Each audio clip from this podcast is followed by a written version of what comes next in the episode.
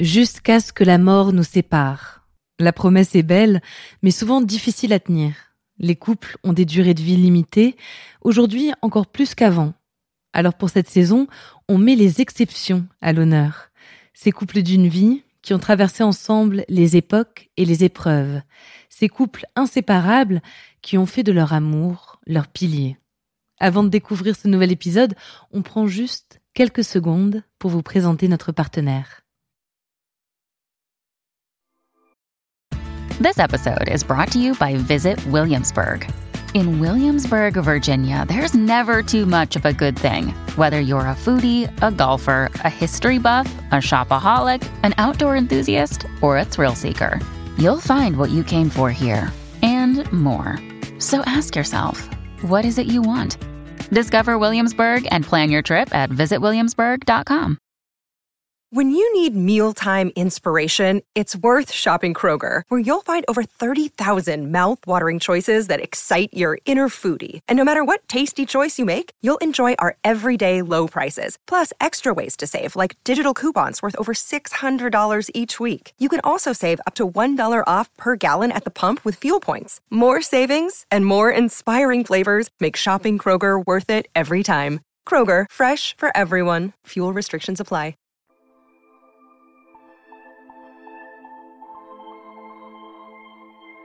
Précurseur, il faut l'être, quand près d'un siècle après sa rencontre, un couple reste un des modèles phares de l'émancipation et de l'amour libre.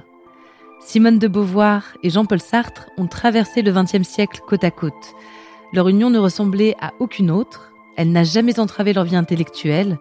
La preuve, ils sont deux figures majeures de notre culture, deux génies à égalité.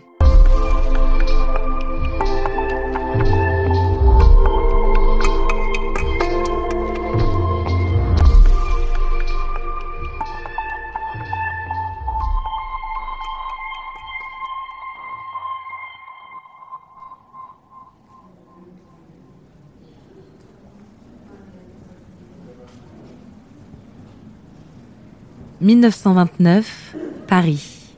C'est dans les couloirs de la Sorbonne que les jeunes Jean-Paul Sartre et Simone de Beauvoir se croisent pour la première fois.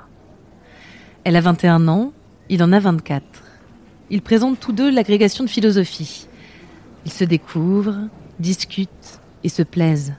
D'abord d'une manière purement intellectuelle. Elle est impressionnée par l'étendue de son savoir. Il est sans voix face à sa vivacité d'esprit. Ils ont la même curieuse impression, celle d'avoir rencontré leur double. Simone de Beauvoir est une fille de bonne famille, catholique, aristocrate. Son père est avocat, sa mère vient d'une grande famille de banquiers. Simone grandit dans un environnement très pieux. Et pourtant, dès l'âge de 14 ans, elle se détache de la foi et s'émancipe intellectuellement des membres de sa famille. 14 ans, c'est tôt pour manifester une telle liberté d'esprit. À 15 ans, Simone sait déjà qu'elle veut devenir écrivaine. Elle dévore les livres et elle excelle dans ses études à l'Institut catholique de Paris, à l'Institut Sainte-Marie de Neuilly et à l'Université de Paris, où elle rencontre Jean-Paul. Jean-Paul Sartre est né au sein d'une famille bourgeoise du 16e arrondissement parisien. Il est élevé par sa mère et ses grands-parents, son père étant mort de la fièvre jaune 15 mois après sa naissance.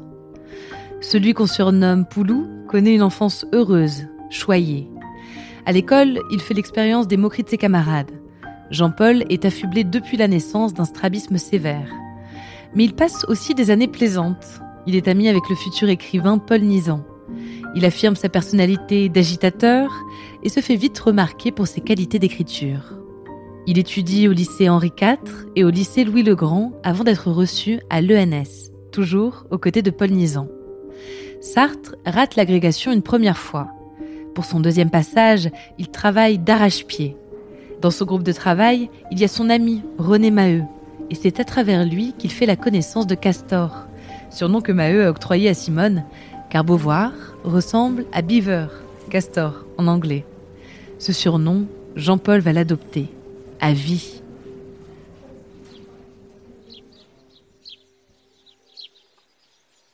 car c'est bien l'entièreté de leur vie adulte que Simone de Beauvoir et Jean-Paul Sartre vont passer ensemble. Cela commence par un pacte, une alliance de deux ans qui sera finalement renouvelée jusqu'à la fin de leur vie. Ils se considèrent mutuellement comme leur amour nécessaire qui ne doit en rien interdire leurs amours contingentes, secondaires. La seule condition, se dire. Ainsi, Simone et Jean-Paul pratiquent le polyamour à une époque où le simple concubinage est décrié. Ils refusent l'institution du mariage et la cohabitation. Ils prônent la liberté et le respect mutuel. Et aussi, bien sûr, l'épanouissement individuel, notamment dans leurs carrières respectives. En 1929, ils reçoivent tous les deux l'agrégation. Au classement, Sartre est premier, Beauvoir deuxième. Ensuite, ils tracent leur brillante route. Ils enseignent, elle à Marseille, à Rouen ou à Paris, lui au Havre, à Berlin ou à Neuilly. En parallèle, ils écrivent, tout le temps. Simone de Beauvoir affirme ses positions féministes. Le deuxième sexe, ou ses mémoires d'une jeune fille rangée, la rendent célèbre, autant acclamée que détestée par les conservateurs. Jean-Paul Sartre dessine son existentialisme dans ses romans, ses pièces de théâtre et ses essais. Ils s'écrivent aussi, mutuellement, quand ils sont séparés. La correspondance qu'ils entretiennent témoigne de leur complicité, de l'amour profond qu'ils se portent. 6 novembre 1939. Mon charmant Castor. Comme c'était triste hier soir de laisser cette petite personne toute seule dans le noir. Un moment, j'ai eu l'idée de retourner et puis j'ai pensé, à quoi bon Ce sera cinq minutes et puis après ce sera plus dur de se séparer. J'ai marché très vite jusqu'à l'école. Je savais tout le temps que cette chère petite personne était encore là, à 500 mètres de moi. Ça m'a empêché de lire tout un grand temps. Mon cher amour, ma petite fleur, on n'a fait qu'un, n'est-ce pas? Je vous aime si fort, si fort, et je le sens bien. Vous avez été un petit charme et vous m'avez rappelé ce que c'était que le vrai bonheur. Parfois, les correspondances de Sartre et Beauvoir témoignent aussi d'un certain cynisme, notamment envers leurs autres conquêtes. Enseignante, Simone séduit ses jeunes élèves féminines. Parfois, elle les garde pour elle seule, parfois, elle les partage avec Sartre. Ils vont chercher dans leur conquête les ingrédients qui manquent à leur couple. Ils se servent. Ils entretiennent aussi des relations plus sérieuses. Simone de Beauvoir vit une passion de 12 ans avec l'écrivain américain Nelson Algren. Jean-Paul Sartre tombe fou amoureux de l'actrice Dolores Vanetti. Mais aucune de ces liaisons, si intense ou si sincère soit-elle, ne vient à bout de l'alliance des deux intellectuels. Il faut dire qu'ils sont aussi un couple social, vu par tous comme inséparable, un duo iconique déjà de leur vivant.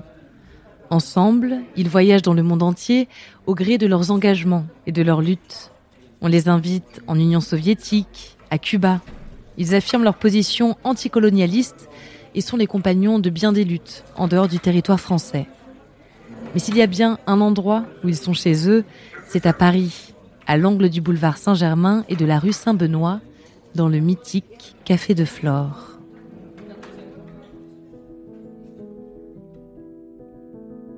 Inutile de préciser qu'en 50 ans de relation, Jean-Paul Sartre et Simone de Beauvoir connaissent aussi les déceptions, les querelles, les jalousies et le chagrin.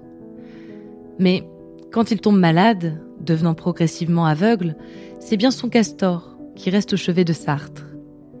Dans la cérémonie des adieux, elle décrit les derniers moments passés ensemble, sans filtre et sans fioriture. Jean-Paul Sartre s'éteint en 1980. Simone de Beauvoir, six ans plus tard. Ils sont enterrés côte à côte au cimetière du Montparnasse. Simone disait Sa mort nous sépare, la mienne ne nous réunira pas. C'est ainsi, il est beau déjà que nos vies aient pu si longtemps s'accorder.